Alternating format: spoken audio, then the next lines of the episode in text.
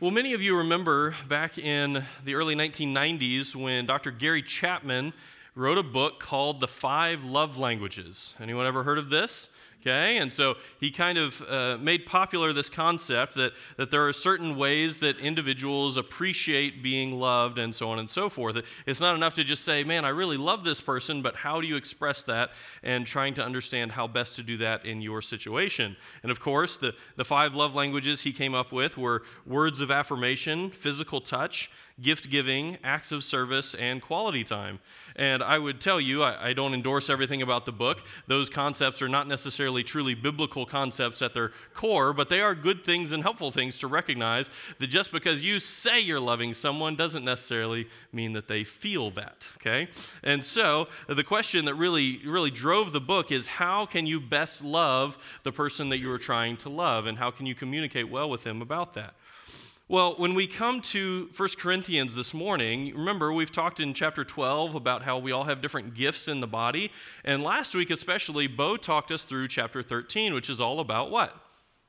Love. Specifically, love is better than all of the spiritual gifts put combined, uh, put together, and we have to love one another and serve one another. That is the, the essential element, the greatest way, he said. And so the question for us now is what does it look like? For us to apply the idea that we should love one another in the context that we all have different spiritual gifts. How do we actually put that love into action when we're all different and we have different giftedness? So, for our theme this morning, we're going to say it this way Using spiritual speaking gifts in love means using them for edifying the church. Now, you notice I put speaking in parentheses because our chapter 14 specifically addressed these kinds of speaking gifts. But I think that you'll see as we walk through that the application uh, goes very directly to all of us, no matter what our giftedness is. Using your spiritual gifts in love means using them for edifying the church. And we'll talk about what that means as we get in. But you remember, even back in chapter 8, when we were talking about the, the Christian liberty and the things sacrificed to idols, remember, Paul made this statement knowledge makes arrogant, but what? Love edifies. Love builds up and cares for each other. And so remember we're in 1 Corinthians, the, you know, the theme of this book is really that correction and condemnation, how Paul is, is reprimanding them and teaching them through their immaturity. Starting in chapter 7 through the end of the book, we have Paul answering a variety of questions. So we talked about marriage and we talked about uh, uh, Christian liberty in chapters 8 through 10. Chapter 11, we talked about corporate worship and how women were to be involved and not involved, and the Lord's Supper and how they were to do that uh, for the sake of one another and to honor the Lord. And then in chapters 12 to 14, we're in this section talking about spiritual gifts. And we saw that the beginning of chapter 12, how we are all one in Christ, we are all one in the Spirit, and yet we were all different and have a variety of gifts. Chapter 13, last week, Bo talked us through love being the greatest way, how that is the essential element, the core tenet of Christianity, and how we are to love one another. And now we come to chapter 14. Today and in two weeks, we'll finish it up and we're talking about the proper use of speaking gifts, the proper use of our gifts, and what that looks like. Now, a second thing I don't do very often, but I want to do today because I think it's important, is I want us to jump to another passage first and then come back to 1 Corinthians 14 because we're going to talk about tongues in 1 Corinthians 14. Tongues, what are they? And the only passage, interestingly, the only passage in the Bible that actually gives a narrative description of what this looks like is in Acts chapter 2. So, if you can turn back to Acts chapter 2, we're going to really briefly read this and then make a couple observations just to get our head around what's going on before we come to 1 Corinthians 14. All right? Now, Acts chapter 2, remember Jesus ascended, left the disciples there to carry on his mission. You will be my witnesses, chapter 1, verse 8. And then we come to chapter 2. Acts chapter 2, verse 1. When the day of Pentecost had come, they were all together in one place. And suddenly there came from heaven a noise like a violent rushing wind, and it filled the whole house where they were sitting. And there appeared to them tongues as of fire distributing themselves, and they rested on each one of them. And they were all filled with the Holy Spirit and began to speak with other tongues as the Spirit was giving them utterance.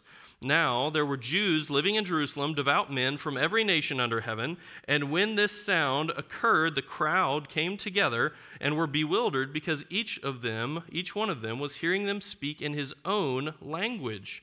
They were amazed and astonished, saying, Why are not all these who are speaking Galileans? And how is it that we each hear them in our own language to which we were born? Parthians and Medes and Elamites and residents of Mesopotamia, Judah, Judea and Cappadocia, Pontus and Asia, Phrygia and Pamphylia, Egypt and the districts of Libya around Cyrene, and visitors from Rome, both Jews and proselytes, Cretans and Arabs, we hear them in our own tongues speaking of the mighty deeds of God.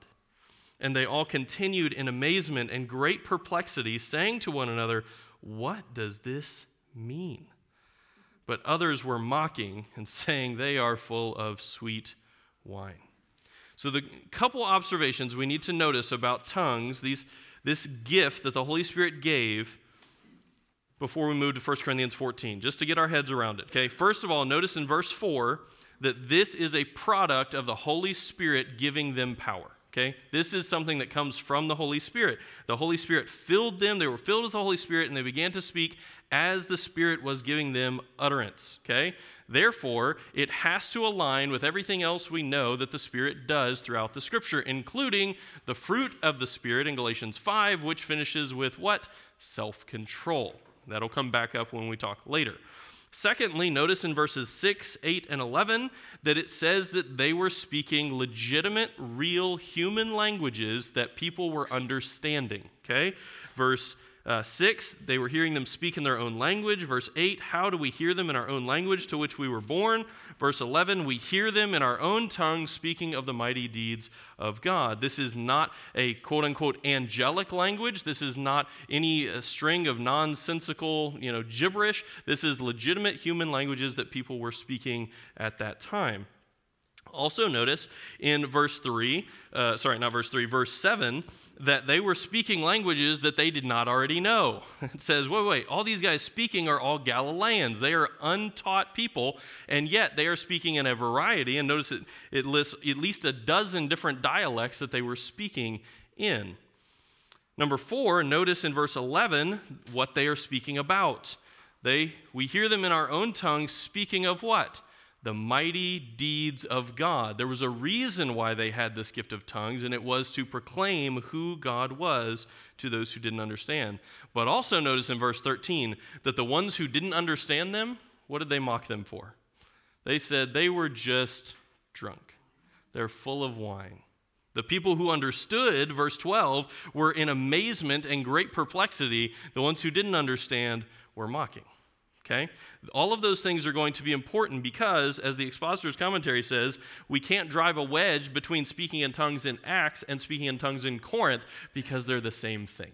Okay? So turn back to 1 Corinthians 14, and with that idea, let's let's work through this passage and see what we learn. I will tell you this is one of the most complicated and misunderstood passages in broader Christendom, people that claim to be in Christ that may or may not be.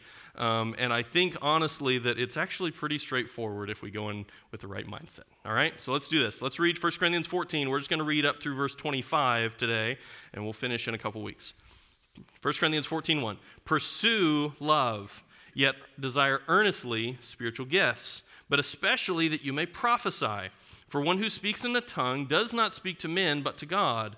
For no one understands, but in his spirit he speaks mysteries. But one who prophesies speaks to men for edification and exhortation and consolation. One who speaks in the tongue edifies himself, but one who prophesies edifies the church.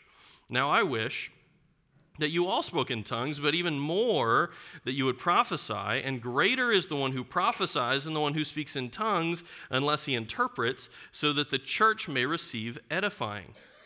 But now, brethren, if I come to you speaking in tongues, what will I profit you unless I speak to you either by way of revelation or of knowledge or of prophecy or of teaching?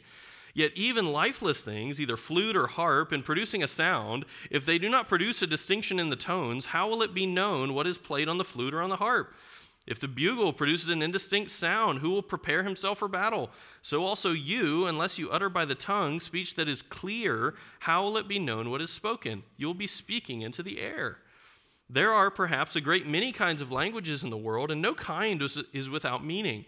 If then I do not know the meaning of the language, I will be to the one who speaks a barbarian. The one who speaks will be a barbarian to me. So also you, since you are zealous for spiritual gifts, seek to abound for the edification of the church. Therefore, let one who speaks in a tongue pray that he may interpret. For if I pray in a tongue, my spirit prays, but my mind is unfruitful. What is the outcome then? I will pray with the spirit, and I will pray with the mind also. I will sing with the spirit, I will sing with the mind also. Otherwise, if you bless in the Spirit only, how will the one who fills the place of the ungifted say the Amen at your giving of thanks, since he doesn't know what you are saying? For you are giving thanks well enough, but the other person isn't edified. I thank God I speak in tongues more than all more than you all. However, in the church I desire to speak 5 words with my mind so that I may instruct others also, rather than 10,000 words in a tongue. Brethren, do not be children in your thinking, yet in evil be infants, but in your thinking be mature. In the law it is written, By men of strange tongues and by the lips of strangers I will speak to this people, and even so they will not listen to me, says the Lord. So then, tongues are for a sign not to those who believe, but to unbelievers. But prophecy is for a sign not to unbelievers, but to those who believe. Therefore, if the whole church assembles together and all speak in tongues, and ungifted men or unbelievers enter, will they not say that you are mad? But if all prophesy and an unbeliever or an ungifted man enters, he is convicted by all, he is called to account by all, the secrets of his heart are disclosed, and so he will fall on his face and worship God, declaring that God is certainly among you. All right, 1 Corinthians 14, 1 to 25. First, Paul is going to note the edifying purpose of speaking gifts. The edifying purpose of speaking gifts. And first, he says to use your gifts with love. Notice 1 Corinthians 14 1, pursue love, run after. In some cases, it's con- uh, translated in a negative sense persecute, chase after someone, like in Acts 26 verse 11, when Paul says, I was pursuing them, the Christians, even to foreign cities, trying to force them to blaspheme. He said, In the same way I was persecuting Christians, you should be that zealous about loving the other people in the church. Matthew Henry says, It's an exhortation to obtain charity or love, to get this excellent disposition of mind upon any terms, whatever pains or prayers it may cost. What is the number one thing Christians must pursue in anything?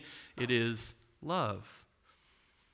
We saw that in 1231. I show you a still more excellent way. Paul will say it again in chapter 16, let all that you do be done in love. Galatians 5:14 tells us the whole law is fulfilled in this, you shall love your neighbor as yourself. And Jesus himself in the upper room discourse, John 13, 34 to 35, a new commandment I give to you that you love one another even as I have loved you, that you also love one another. Christians are about loving God and loving each other. That's what we do. Pursue love. Yet, pursue love, yet desire earnestly these spiritual gifts. Matthew Henry again. Gifts are objects of our desire and pursuit in subordination to grace and love. They should be sought first and with the greatest earnestness, which is most worth. The idea is we pursue love, and in our pursuing love, we want to put our spiritual gifts to work. So, how do we do that? How do we put our gifts to work loving others? Notice he says, Pursue these gifts, yet desire earnestly spiritual gifts. We saw at the, at the end of chapter 12, but especially that you may prophesy. Now, the word prophesy, we can go all throughout the scripture, but it always has the idea of someone communicating truth directly from God to the people. We see that in the Old Testament, we see that in the New Testament. Uh, Luke chapter 167, uh, John the Baptist's father, Zacharias, was filled with the Holy Spirit and he prophesied. Acts 19, verse 6, Paul laid his hands upon the people and the Holy Spirit came on them and they prophesied. We talked about this in Romans uh, back in chapter 13 and back in chapter 12. We see it in Romans chapter 12 as well with the listing of spiritual gifts. Ephesians 4, remember, Ephesians 2 and Ephesians 4 tell us that these, uh, the early church offices of the apostles and the prophets were the ones who, who really built the foundation of doctrine that we, we hold to today. But Paul says no matter what, no matter what you are doing with your speaking gifts, it has to be with love. All right?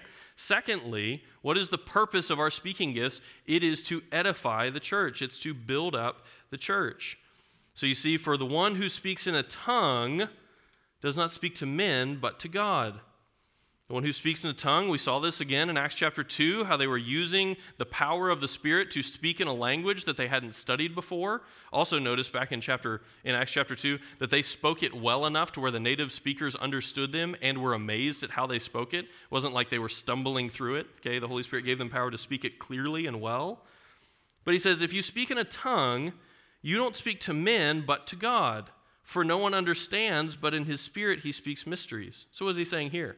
Well, what he means is if you speak in a tongue, if I stood up right now and I started speaking in perfect, whatever, Mandarin, uh, most of you would have no clue what I was talking about, unless anyone in here speaks Mandarin, okay? Also, I don't speak Mandarin, so that would be pretty impressive. That would be the spirit, okay? Um, but it's not. If you speak something that someone doesn't understand, you're not speaking to men. The only person who's un- going to understand you is who? It's God, because God knows every language, okay? Also, why is it true that when we speak in different languages, people that don't know those languages don't understand? Why is it that way? Why is it that there are different languages that some people speak and some people don't? Biblically speaking. The Tower of Babel because we sinned and God spread us all out. And as my Hebrew professor used to say, you know why Hebrew is hard? Because God made it that way, right? God made languages different. That's the point. And so, as an act of judgment, ultimately, but now if you speak in a language and no one understands you, don't be surprised at that. No one else is going to understand you except God. But he says, in his spirit, he speaks mysteries. Now, when we see this word mysteries in the Bible, it always talks about something that God knows and has to reveal to us. So in Ephesians 3, we talk about the mystery of the church, how God had to reveal that new understanding and how the people of God would be, be brought together in the church. We see that here. Something that only God can understand if you're speaking in a tongue that no one else understands, and God would have to reveal it to someone else what you were saying. Okay? Verse 3 but, so someone speaking in a tongue that no one understands is not helpful because only you and God understand.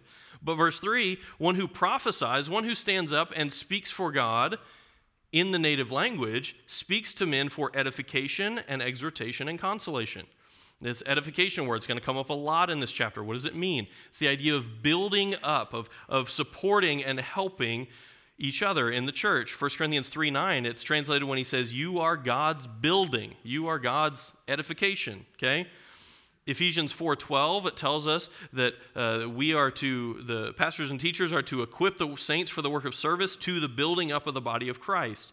Ephesians 4:15 and 16 says we are to grow up in all aspects unto him who is the head even Christ down at the end causing the growth of the body for the building up of itself in love. We are to edify to build up one another in the context of the church so that all of us look more and more like Jesus Christ. That's the idea. So, when the one who prophesies, one who speaks truth from God, in the native language that you understand, it's for edification, it's for building up each other, it's for encouragement uh, or exhortation. Uh, 1 Thessalonians 3 says that Timothy was the one who strengthened and encouraged the Thessalonian church. That's the idea, to strengthen and encourage them. And it's for consolation. This is the word for comforting. Like in John chapter 11, when Mary and Martha were so sad over Lazarus being uh, dead that the Jews came and it says they consoled them. And so when someone stands up in the context of the local church and they speak from God, it is to be for the building up of the church, for the strengthening and encouraging of the church, and for the comforting of the church. That's the point. So in verse 4, he goes on, one who speaks in a tongue edifies, and you could say, only himself. But one who prophesies edifies the church. The question is hey, this is a good thing. The one who speaks in a tongue, he edifies himself. That's a bad thing. Why? 1 Corinthians 12, we talked about a couple weeks ago. What's the point of spiritual gifts? The manifestation of the Spirit for the common good. Your spiritual gift is not for you, it's for who? Everyone else.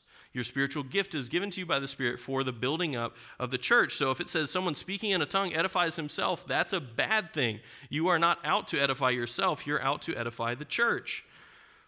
Tongues, we've seen here in Acts 2 and now in 1 Corinthians 14, this is speaking the truth of God in another language that you hadn't studied before. What is prophecy? Well, that's speaking the truth of God directly to the people in your native language that we all understand, right? So there's a couple questions here that I think are helpful to point out, and these are, at least one of these is debated, and I don't think it should be, but here we go. The question is when the guy stood up and he used the spiritual gift of tongues and he spoke in a different language that he hadn't studied before, did he know what he was saying or not? And I think the, the, the answer has to be yes. One, because Galatians 5 says the fruit of the Spirit is self control. So we know he could control when to use it and when to not, and we see that later in the chapter. But I also think he has to understand what he's saying because even in Acts 2, it says they were speaking about what? The mighty deeds of God. They knew what they were proclaiming to the people, right? Unfortunately, listen to this quote. Though he himself would not comprehend the content of that, his feelings and emotions would be enlivened, leading to a general exhilaration. Okay, that sounds like a charismatic liberal person, right? It's not. It's a conservative commentary that I quote a lot. For some reason, when people get around this issue of miraculous gifts and tongues and signs, they just don't think very clearly. And so we have to be careful here. So, did the tongue speaker understand what he was saying? I think it has to be yes. Is it good that he could use his gift in private? The answer is no, it's not good because it's for the common good. And so, Taylor, in his commentary, the notion of incomprehensible tongues as a private prayer language runs counter to Paul's argument as a whole and to the corporate purpose of spiritual gifts. The charismatic idea of, okay, I'm not going to use this, this gibberish out loud, but I'm going to use it for me and I feel close to God when I do it. And we say that that's not a biblical idea. That's running against everything that Paul is saying here about tongues. So he goes on in verse 5. He said, If you pray, uh, if you speak in a tongue that no one understands, you're only edifying yourself. If you are speaking, prophesying so that everyone can understand you, you're edifying the church. Verse 5 I wish that you all spoke in tongues, but even more that you would prophesy.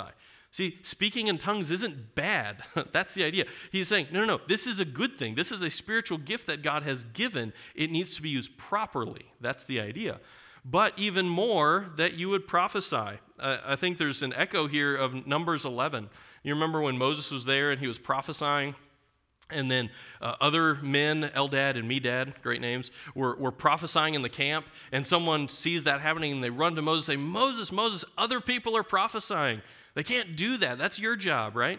And Moses says, I wish that everyone would prophesy, that everyone the, would have the Spirit's, the Lord's Spirit on them. Uh, no, no, no. I'm not the only one who gets to have this gift. Other people get this gift. And Paul says, I wish that you all spoke in tongues. I wish that you all had as much spiritual giftedness as possible, as long as you're using it well. But in the context of tongues, I wish even more that you would prophesy. Why? Because it's in the language that everyone understands, right? Greater is the one who prophesies than the one who speaks in tongues, unless he interprets, so that the church may receive edifying. Matthew Henry makes a couple comments on this that I think are helpful. Number one, note that what cannot be understood can never edify. If I stand up here and speak a wonderful sermon in a language you don't understand, you get no benefit, right? Can't be edifying if you don't understand it. Number two, he says, the best and most eligible gift which best answers the purposes of love and does the most good. That's the best gift, is the one that uses love for the benefit of others. He says, No gift should be despised, but the best gifts are to be preferred. What are the best gifts? It's whatever does the best for the church, right? And then number three, he says, that makes most for the honor of the minister, which is most for the church's edification, not for the gifts that show his advantage. See, when you use your gifts and it's good for everyone else, that's the most honor, not what makes you look good, right? No matter what your gift is, if it's a speaking gift up in front or if it's a serving gift behind the scenes. If your gift is helping other people in the church be more like Christ, that's honor. If it's helping you look good, that's not. All right? So, what's the application here for this first section? Every use of your spiritual gifts, and especially here the speaking gifts, must be motivated by a heart of love for your brethren in Christ and intended for their being built up into Christ likeness. That's the idea. Every time you use the gifts the Spirit has given you in the context of the church, especially if you have a speaking gift, it's in love and it's for the purpose of edifying the church. One commentary says, following on this demonstration of the importance of love in chapter 13, Paul insists that edification must be the prime consideration. Does your gift help other people? That's the important thing. That's the idea, right? The edifying purpose of our speaking gifts. Now, secondly, we're going to see the edifying practice of speaking gifts. And this is the whole rest of the chapter, so we're only going to get to part of it today, all right? But first, the first argument that Paul makes is that for a message to be edifying, for a message to be helpful and building up the church, it has to be understandable. Okay? An edifying message is understandable to the hearer. And in verse 6, he comments on the profit of clear teaching. Verse 6, he says, Brethren, if I come to you speaking in tongues, what will it profit you? Uh, the answer is it won't, right? It won't profit you if I speak in a tongue that you don't understand. Unless I speak to you by way of revelation or of knowledge of prophecy or of teaching. Well, what are these? Well, revelation, we know, is the idea that God specifically gives new revelation, new truth to a person, and they communicate that to the church. Galatians 1:12, Paul says, "I neither received it from man nor was I taught it. I received it through a revelation of Jesus Christ." Ephesians 3:3, Paul says that by revelation there was made known to me the mystery, as I wrote before in brief, talking about the, the mystery of the church. So, revelation is how God, Paul and the other apostles and, and the prophets were able to get this understanding of the New Testament and therefore uh, inscripturate it for us. Knowledge, we talked about this in chapters 12 and 13. This is some kind of a revelatory gift where God is giving new truth that hasn't been had before. Prophecy, the same thing. We saw that uh, in chapter 13 and 12 as well. We'll see it again today. Uh, prophecy seems to be clearly uh, a role of teaching in the church before the, the New Testament was completed. The prophets, the New Testament prophets, were the one in the church who would completely, um, who would, would teach and explain, but not just the Old Testament text that they had, but also new revelation from God. And then he says teaching. 1 Corinthians 12, 28, we see that, that there are some who are teachers first apostles, second prophets, and third teachers, the instruction in the scripture. And so we have these different things, and, and I don't think that we can really be dogmatic about the differences between these four, four methods of teaching here. But the reality is that Paul says if I come in tongues, speaking a different language, there's no profit to you. But if I come bringing the truth of God to you in a language you understand, it's of benefit. And then he goes on to, to make that point, he makes several illustrations. So we're going to call that the waste of unclear noise, okay? He says, Look, you get this. You already know this. Imagine someone's playing a flute or playing a harp. And that's, you know, a flute's probably a wood flute, and the harp is one of the little lyre kind of things. But either way, he's representing wind instruments and string instruments, okay? If you play a musical instrument, and I love this, in producing that sound or in giving your instrument its voice, it doesn't produce a distinction. That is, you play the same note over and over and over and over and over and over again with no real rhythm and with no change in notes, how is anyone going to know what your music is? And the answer is they won't. All of us have had children or grandchildren at some point sit down at the piano when they were two years old and go, right? No music happened, just violence to an instrument, right? If you play a flute or a harp without a distinction in tones, how will it be known what is played? Or verse 8, what if a, a military trumpet sounds? And, and again, it's not a distinct sound, but it's an indistinct sound. It's something that doesn't make sense. Uh, you guys remember the sound of music, right? And at the beginning, the Captain Von Trapp came out with his whistle. And how did the children know when to come? Because there was a distinct sound for every one of them, right? And then I love it when she's about to get her sound and it sounds awful, right? that's kind of the point here. What if it was something awful that didn't make sense at all? You wouldn't know to come. And here he says, you wouldn't even know to make yourself ready for battle. This actually references back to Numbers chapter 10 when Moses instructs the people when you go to war against the adversary who attacks you, you shall sound an alarm with the trumpets that you may be remembered before the Lord your God and be saved from your enemies. You have to communicate by these trumpet sounds so that you will know what to do. And Ezekiel 33, God has a condemnation against the people, and he says, The one who hears the sound of the trumpet and doesn't take warning, a sword comes and takes him away, and his blood will be on his own head. You see, when a, a trumpet sound goes out and you don't respond to the warning, that's on your own head. But here Paul says, What if the trumpet sound goes out and you don't know what it means because it's so unclear, so uh, you know, undistinct? And he's like, that's what tongues is like. When you stand up in front of everyone speaking in a tongue that no one understands, you're not being helpful at all. You're just confusing everyone. Or, verse 9, he, he talks about just personal conversation. So you, unless you utter by your tongue speech that's clear, how will it be known what is spoken? You'll be speaking into the air. You, you are wasting your breath to say things that don't make sense and are unclear. All right, moving on, he talks about the frustration of language barriers. This is important. Verse 10, by the way, verse 10 decimates any kind of charismatic understanding of ecstatic languages. And it's just one verse, it's right here. There are perhaps a great many kinds or families of languages in the world, and no kind is without meaning. And none of them is without a voice, okay, is without a sound. They all mean something. Every single language has a meaning to it, and if it doesn't, that necessarily means it's not a language because it's just noise, right? So, verse 11, if then I don't know the meaning of the language, I, I love it, the, I, if I don't know the power of the language or the punch of it, then I'll be the one to the one who speaks a barbarian, the one who speaks will be a barbarian to me. We've all had this experience, right? Uh, you get in a conversation or you, you, you have an interaction with someone and you quickly find out that you don't speak the same language. And very quickly it turns into what? An awkward stare, right? You have nothing to say. You say things, they don't understand you, they say things that you don't understand them. And okay, we have nowhere to go from here, right? He says the same things. You'll be a barbarian to them, they'll be a barbarian to you. You won't understand each other. So, what's the application here? this is interesting. Recognize that using your spiritual gifts improperly, in the wrong context, in the wrong way, is at best a waste of time, you're speaking into the air, or at worst, generating frustration and confusion between you because you're a barbarian to each other. You're talking past each other and you have no understanding. We have to use our spiritual gifts well in love and for the building up of each other.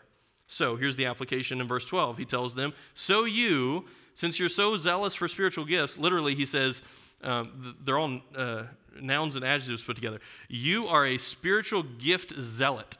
Okay? You are spiritual gifts zealots. You are passionate about one thing. Your church is good at one thing. You know what it is? Having spiritual gifts. That's your thing. Since you are this way, if you are so passionate about spiritual gifts, then do it right.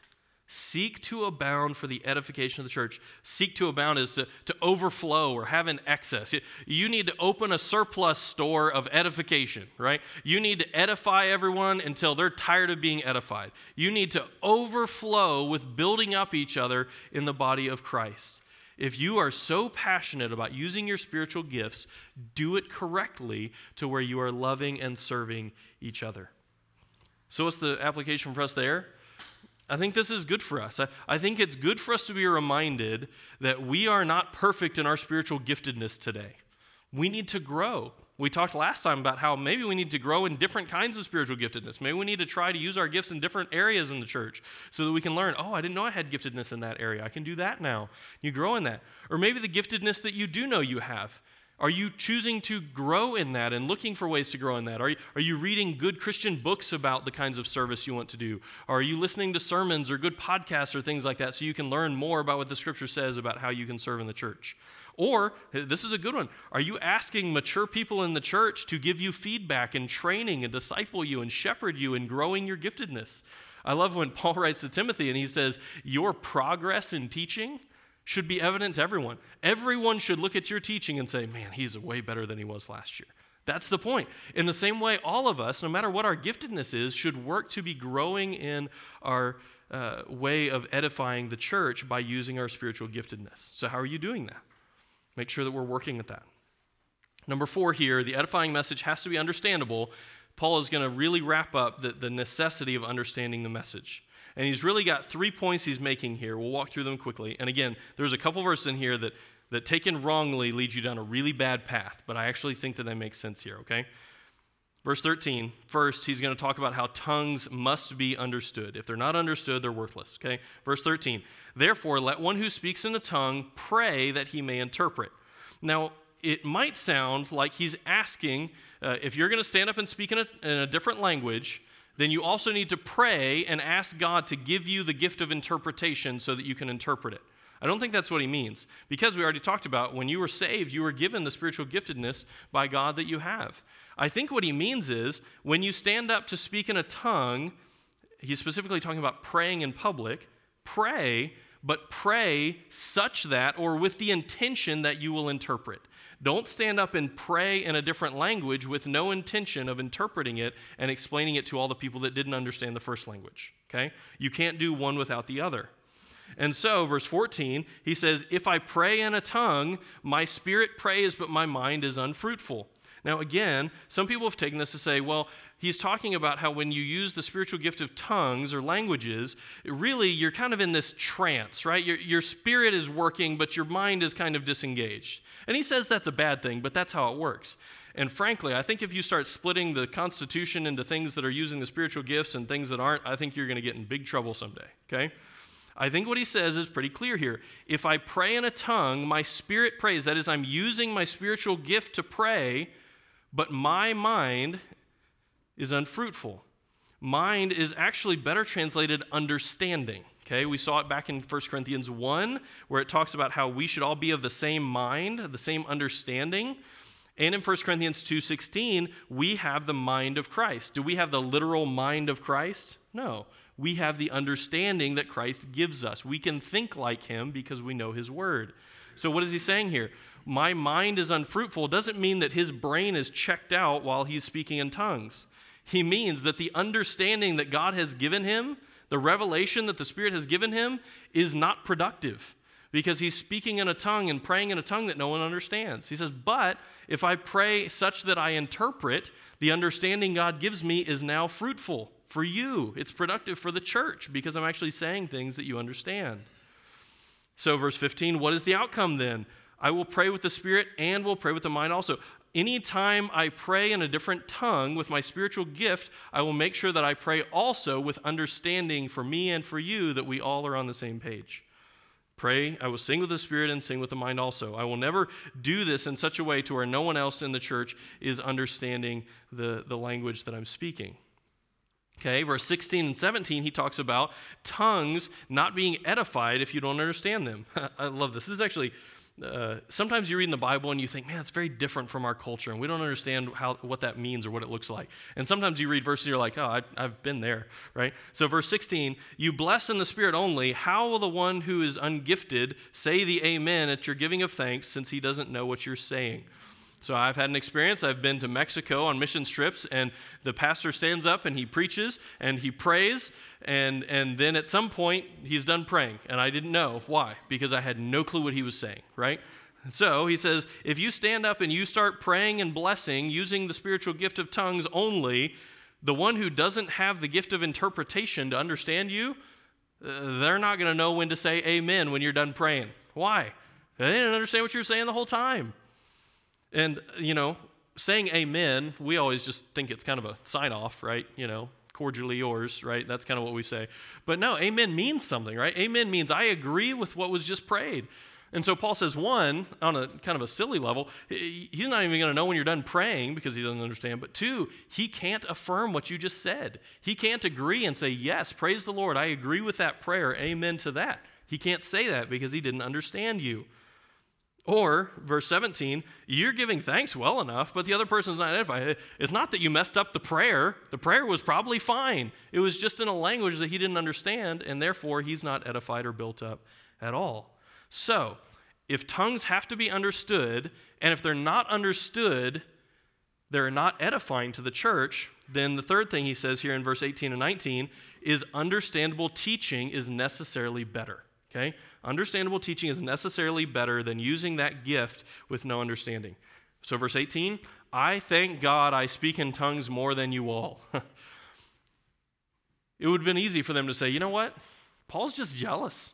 We have this super cool gift. We can stand up and, and I can speak in these languages and he can speak in these languages and we can do that all day long. And Paul's just jealous because he doesn't have as good of a gift as we do.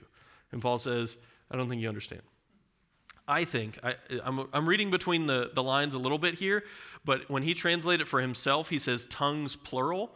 I think that Paul had a massive amount of spiritual gifting in the, the idea of using tongues, of using languages. We know he already spoke a couple of languages naturally, right? And I think that this indicates that he spoke more different kinds of languages through the Spirit than anyone in the Corinthian church, I think is the idea. He says, I'm thankful that I can say this, I can do this better than any of you, and I'm telling you that I would rather speak five clear words. I would rather come into the church and speak five really clear, understandable biblical truths with my understanding, communicating to you what God has taught me, than 10,000 or, or an innumerable amount of words in a tongue that you don't understand. Understanding has to happen for us to be edified and built up in Christ likeness. The application here is we need to recognize that a very, very small amount of clear biblical teaching is better than an innumerable amount of entertainment. Why, would, why were they tempted to use tongues in a context where no one would understand them? It's interesting, right? I mean, you guys remember when, uh, when Pastor Brooks came for the Mission Sunday and he started speaking in the Yimby Yimby in the middle, of, and we were all like, oh, that sounded cool, right? It's fascinating, it's interesting, it's entertaining, but it's not edifying if you don't understand it, right? So, an edifying message has to be understandable to the hearer. That is the clear point. If we're going to use our speaking gifts, they have to be edifying, and the way to have them be edifying is to be understandable to the hearer. Now, one more argument he makes here today is an edifying message is appropriate to the context. If we're going to use our speaking gifts to be edifying, we need to use them in the right context and in the right way. So in verse 20, he says that correctly using our gifts requires mature thinking. Verse 20, he says, Brethren, do not be children in your thinking, yet in evil be infants, but in your thinking be mature. Do not be children in your thinking, your wisdom. Paul's already gotten them in trouble for this a lot in 1 Corinthians, right? Keeps talking to them like they're children. 1 Corinthians 3 1. I couldn't speak to you as spiritual men, but as to infants in Christ. You're not grown up and mature enough yet. Remember last week in chapter 13, where he kept talking about how when I was a child, I used to speak and think and reason like a child, but now I'm a man, I'm mature, I don't think that way anymore. Matthew Henry says, Children are apt to be struck with novelty and strange appearances. They are taken with an outward show. Do not be like them and prefer noise and show to worth and substance. You see, children are distracted by the flashing lights and, and everything moving quickly and it sounding funny. Don't be children. Don't be spiritual infants and children. Be mature and recognize that all that's just show. Look for the substance and the worth. Look for the truth underneath. He says, Now, there is one way I want you to be children. I want you to be children when it comes to, to evil and wickedness. Uh, when it comes to you practicing sin, I want you to never grow up, all right? Go to Neverland with your evil, but when you're thinking, in your thinking, be mature. So, just a quick question How can we make sure that we are thinking maturely, thinking biblically? Well, the answer is Psalm 119.99. I have more insight than all of my teachers. Why? For your testimonies are my meditation. Do you want to be a wise, careful, biblical thinker, even at a young age, by the way? Psalm 119 talks about that a lot. Think about the Bible. Meditate on God's truth. There is one person who has perfect wisdom it's God. He has given you his wisdom here. You can know it, you can understand it. Being a good, careful, mature biblical thinker about spiritual gifts and, frankly, about everything comes from studying and knowing your Bible. So, correctly using gifts requires mature thinking Secondly, he says, correctly using our gifts requires understanding their purpose. We need to understand what the purpose is for our specific giftedness before we start using it haphazardly. Now, this is a little bit of an interesting couple verses. In verse 21 and 22, he's going to quote from and then apply a prophecy from Isaiah 28. All right? He says, In the law, it is written, By men of strange tongues and by the lips of strangers, I will speak to this people, and even so they will not listen to me. It's uh, similar to another statement in Deuteronomy 28, 49, and 50, where God says, The Lord will bring a nation against you from afar a nation whose language you shall not understand. Okay? In verse 22, notice that he says, Tongues then, so then, tongues are for a sign, uh, that is, a, a miraculous sign, a distinguishing mark, a clearly visible sign, not to those who believe, but to unbelievers. He says, You see, you're misunderstanding the point of the gift of tongues. The point of the gift of tongues is not for believers. The point of the gift of tongues is assigned to unbelievers, but prophecy, speaking God's truth in your own language, is for believers. So, the question is, what does he mean here? Well, I think he means two specific things. One, you see this uh, prophecy from Isaiah, verse 28, chapter 28. God judged his people and how would they know that they were being judged? When there were people in charge of them that did what? That spoke different languages than them, right?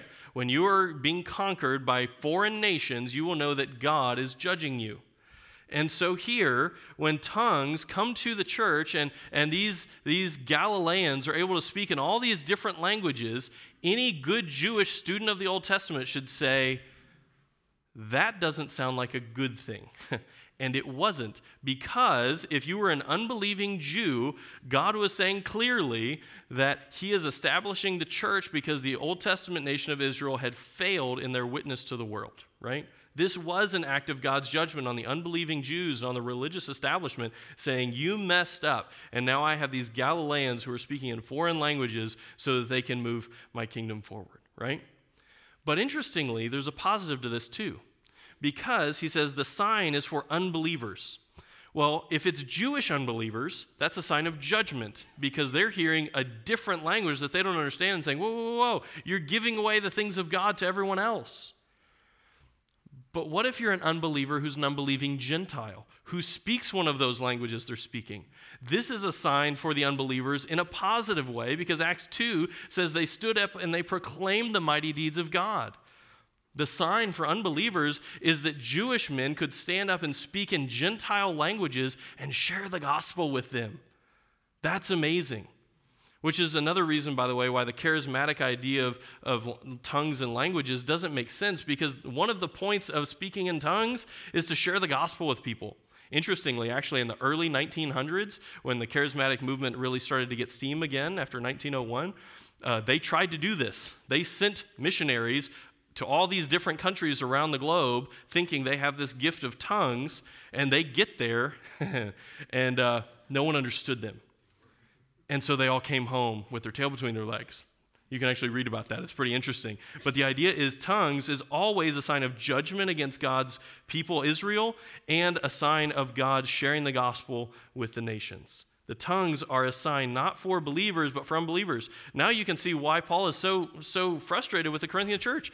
Tongues isn't supposed to be used in, in corporate worship when you all speak the same language. You don't need that right now. Use that for your evangelism to bring new people into the church, and then you speak prophecy and truth to them. So, verse 23 through 25, the last section he has here. If our message is going to be edifying, it needs to be appropriate to the context and correctly using our gifts will necessarily result in God's glory. Verse 23. Therefore, he said, that, being said, if the sign is really of tongues is really for unbelievers, what are we saying about that? Verse 23.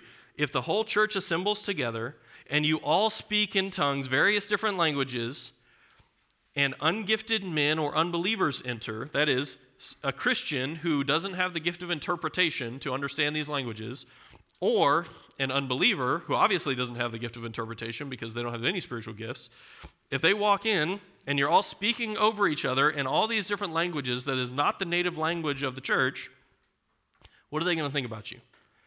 Well, in 1 Corinthians 14, they're going to think you are crazy. You are out of your mind. And actually, that's the same wording Paul used, uh, Festus used when Paul was sharing his testimony. And he was like, hey, buddy, I think you are crazy.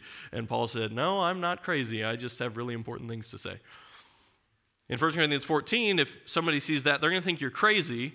In Acts chapter 2, if they saw that, they're going to think you're drunk. This isn't helpful.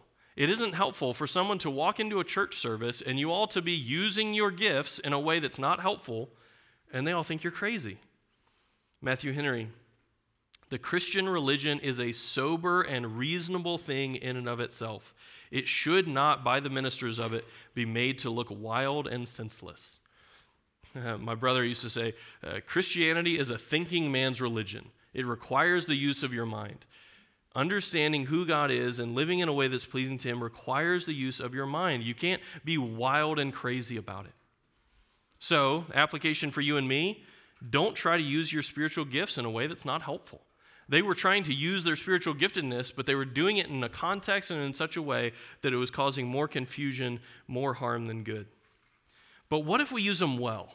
What if we use our spiritual gifts correctly? What if we really use them in the right way and in the right context? I love verses 24 and, 15, 24 and 25. We're going to see people repent. if all prophesy, if all were speaking truth from God's word in a way that everyone could understand, an unbeliever, an ungifted man enters, he is convicted by all. He will recognize that he's a sinner. John 16, 8 says, The Holy Spirit comes to convict the world concerning sin, righteousness, and judgment. When you stand up and proclaim the truth of God's word to people, the Holy Spirit works through that and reminds people that they are sinners. Secondly, it says that he is called to account by all. He, he will know that he is accountable, he will know that he must endure the just punishment for his sins. Verse 25 says, The secrets of his heart will be disclosed. Well, this isn't at the end, at the judgment, when God exposes all of our hearts. This is him disclosing his own heart. Why? Because he's under such conviction that he starts confessing his sins to God and to the people there. The secrets of his heart are disclosed and brought forth and made evident, such that not only do we see him repent, we see him have faith and believe. He will fall on his face and worship God, declaring that God is certainly among you. You know, historically, the, the idea of faith is, has three elements knowledge, which he has here because he heard the prophecy. We see belief because he says, God is certainly among you. And we see trust because he falls on his face and worships God because that's the only thing he knows to do in response to the weight of his sin. You see what happens? Matthew 5 16 says, Let your light shine before men in such a way that they may see your good works and glorify your Father who is in heaven. You know what happens when you use your spiritual gifts well? When you use the right one in the right context with the right attitude? God uses it. God uses it to save people, to bring them to repentance. God uses it for his own glory. The application for you and me is really straightforward.